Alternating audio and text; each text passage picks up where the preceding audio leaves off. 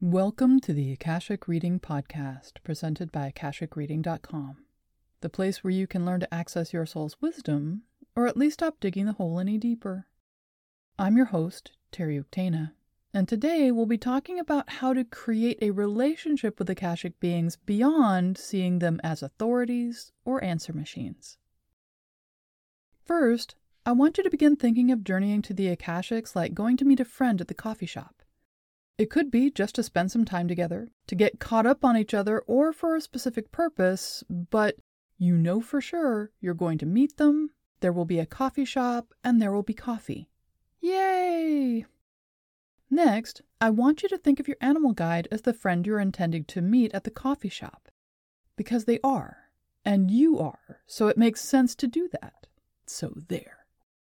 Now, when you meet someone at a coffee shop, you don't approach them as if they're dangerous or some sacred being or a symbol of something. You approach them as your friend.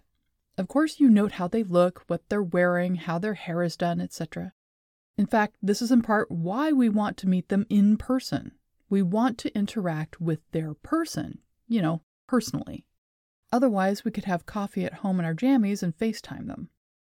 We may or may not remark on how they look, depending on who we are, who they are, and what boundaries there are in the relationship. Some need the superficial, you look nice today. And some require the, what were you thinking? or the, wow, I love it. Each to their own. Okay, so you've arrived at the shop, you've spotted your friend, you've got coffee in hand, and you've gotten through the preliminaries.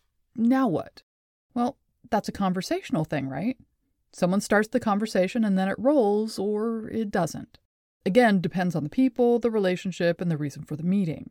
But someone starts the conversation, usually the one who initiated the meeting in the first place, and they at some point head the conversation towards what they want or need.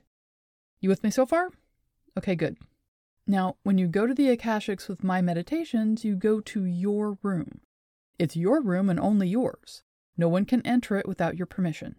You give permission to your animal guide because this is how I set up the meditation. I'm sneaky that way. The initial room isn't a foyer, it isn't some staging area, it's yours. It's a reflection of who you are and how you're doing in life at the moment. Just recently, I was working with a student whose room was completely sterile. No personality at all, practically empty. So was their life at the moment. Everything in place, but nothing lived in or loved. I've worked with other students where the room looked like a group of teenage girls had hurtled through it, throwing all their things down willy nilly on their way to the beach or the park or some event. It was delightful chaos which showed how much work they'd been doing in a very short time frame. Others have rooms which are extremely luxurious, full of red velvets and silks, incense and oils, soft cushions, and everything good to eat, while others have what appear to be English cottages from the countryside, and still others have rooms from New England beach houses. None are wrong, and all reflect the person and their life and their choices. This is their coffee shop. This is where they come to meet with people, with friends, to discuss everything and anything which is important or frivolous or in between. And the friend they're meeting is their animal guide. An animal guide may be their totem, it may appear as if it's a long since gone favorite pet, or a big cat, or something mythological, or altogether new and unknown. This has relevance to the student because they called the meeting and asked to be met by their animal guide. This is what the meditation is for, in part. Not their only animal guide, not someone who will symbolize their soul and confirm their inner suspicions about this or that, but their animal guide.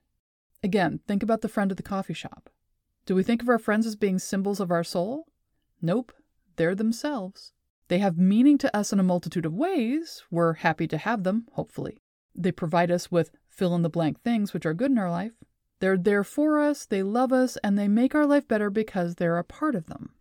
That we have this one and this kind versus someone else is very much a symbol which points to who we are, both essentially as in our true nature, or who we are as a person, but also who we are right now. There are friends who we can enjoy all year round, and there are others who are good in small amounts once in a while. It's as much about us as it is about them, which is completely fine and appropriate. So, with that said, conversations with animal guides, spirit guides, or any beings in the Akashics follow social rules similar to those we use here in embodied life. When you invite someone into your home or out to coffee, they're your guest and you're the host. Conventions vary, but in general, a host is expected to provide hospitality, set the tone for the visit, and lead the conversation, at least initially. In the Akashics, this means guides will wait patiently until they're spoken to. They won't burst in with a message or reams of information to impart. If asked, What do I need to know? they often remain mute because there really isn't anything the person needs to know, and the room's person invited them, not the other way around. Most conversations in embodied life start with a greeting. If we know the person, this is just an acknowledgement, whether a nod, a handshake, or a hug. If we don't, then introductions need to happen.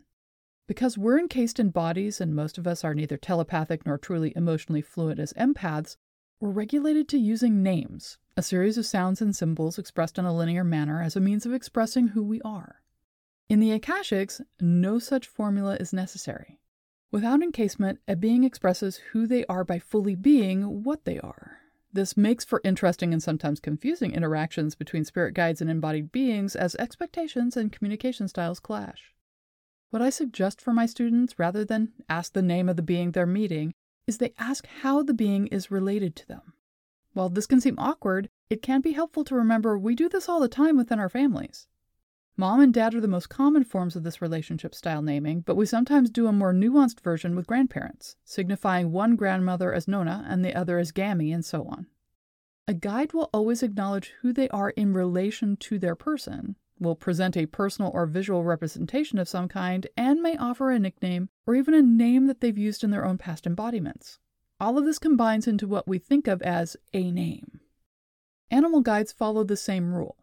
They could be the friend who is there for a specific purpose and otherwise we don't see them much. They could be our best friend who is always around and loves to hang. They could be someone we haven't seen forever and need to get caught up with, or they could be someone we need to get closer to and we haven't had the chance until now. You won't know until you get there. And do our friends know this for us? Do we know it at the time? Sometimes, but usually not. Most of the time, we figure it out after the fact and act accordingly. Same with animal guides. The one thing to note is you're the one who called them to say you wanted coffee at the coffee shop. So they aren't going to rush up to you with all kinds of information and instructions and business. They're waiting for you to initiate the conversation. They are pretty much all following the speak when spoken to rule, so you start and then they'll respond. And yes, they can respond. I keep likening them to friends because they are. Not in the my pet is my child way or dogs are man's best friend. Animal guides are beings just like us. They're intelligent much the same way, they have language, and can communicate with you in your native tongue or any other you want to use. They may choose not to, and that's a choice, just like a friend may avoid talking about a subject they don't enjoy or have issues with. So don't assume the animal guides are mute, they can't communicate, or you're having a one way conversation because that isn't the case.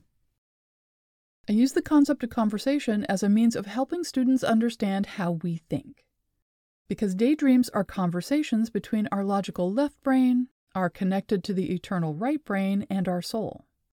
They take the mundane and the possible and try to help us bring to consciousness more about ourselves and our path. Dreamtime is a place where our right and left brains can sort out the input of the day and put it in perspective where all the things we've shunted into our emotions and our body can be brought back out and processed, where our guides can talk with us, where others who are working in Dreamtime can come visit us, and where we can go to the Akashics to catch up with our teachers and the remainder of ourselves which has stayed behind. Just to name a few of the ways we're holding conversations in our head. In all of these situations, are we making all this up in our heads? Yes and no. Like any conversation, we create meaning through vocalizations and symbols, letters and numbers, or relay meaning we've already devised. But we're only one part of a conversation, even an internal one. During daydreams or dreamtime, we're working with experiences and input coming from outside of us, have various aspects of ourselves and processes imparting wisdom and insight to us, and other beings adding in their perspective in order to build on or argue with our meaning or convince us of theirs. And so it is in the Akashics. Guided meditations in the Akashics can feel like a dream or a daydream because they use the skills you already possess. In the Akashics, like dreams, everything is symbolic and can be fluid or not depending on the situation. Much of it, at least at first, may seem very familiar. Just like any conversation you have with someone you haven't seen for a while or have just met, the conversation begins with things you know and quickly moves towards trying to find common ground or connection. Beings do this in the Akashics by presenting themselves in a visual way you're familiar with, such as appearing as a favorite pet, as someone you've known, or in a visual form which seems familiar even though you can't quite figure out why. As the conversation progresses, the topic, symbols, and means of communication will move into more pertinent forms as you make a shared language or symbol base with each other, just like you would do with a coworker or peer in normal life. Over time, you have shared jokes, shared vocabulary, and shared experience you can use to understand each other better and more quickly. One way you can check to see if what you're experiencing in the Akashics is really all you is to change something. Try to see your animal guide in another form, Try changing a chair in your room into a chimney. Or try changing any object at all. Try changing the nature of the place you arrive at, such as a beach, into a mountain or forest. You'll find some things will change. Others will attempt to change, but the change may be partial, temporary, or non existent. This is because you can change your part of the conversation, but you can't change beings, things, and places much more than you can change your siblings or your significant other. And after all this, you can put all these things together when you're working with your gift object. If you want to really know one way or the other whether this is all in your head, pick up or touch your specific object, the object you're offered when you do my Akashic Level 1 class, and try to make it into something else. You'll find not only does it not change, but it resists and becomes steadfastly more of itself. It will become more present, weightier, brighter, and so on. When you've done this, ask your animal guide about it. They know what it is and what it means and why it's appeared in this way. Ask them like you'd ask a friend what this thing is you've found. You'll be delighted at the information and the interaction. Then ask the item itself. It's not some inanimate object, you know. Nothing in the Akashics is. It can communicate as well, and it has a great deal to say, just like your animal guide. It's one more friend to meet and work with. And who doesn't like spending time with friends? And that's all the time we have this week. If you're interested in knowing more, check out my website, akashicreading.com. Thank you to my patron of honor this week, Ingrid Grace. If you're enjoying this podcast, please consider supporting it by subscribing on Patreon. You can join in patron only classes, see all my other offerings, and get regular updates about what I'm working on at patreon.com slash Thanks. Bye.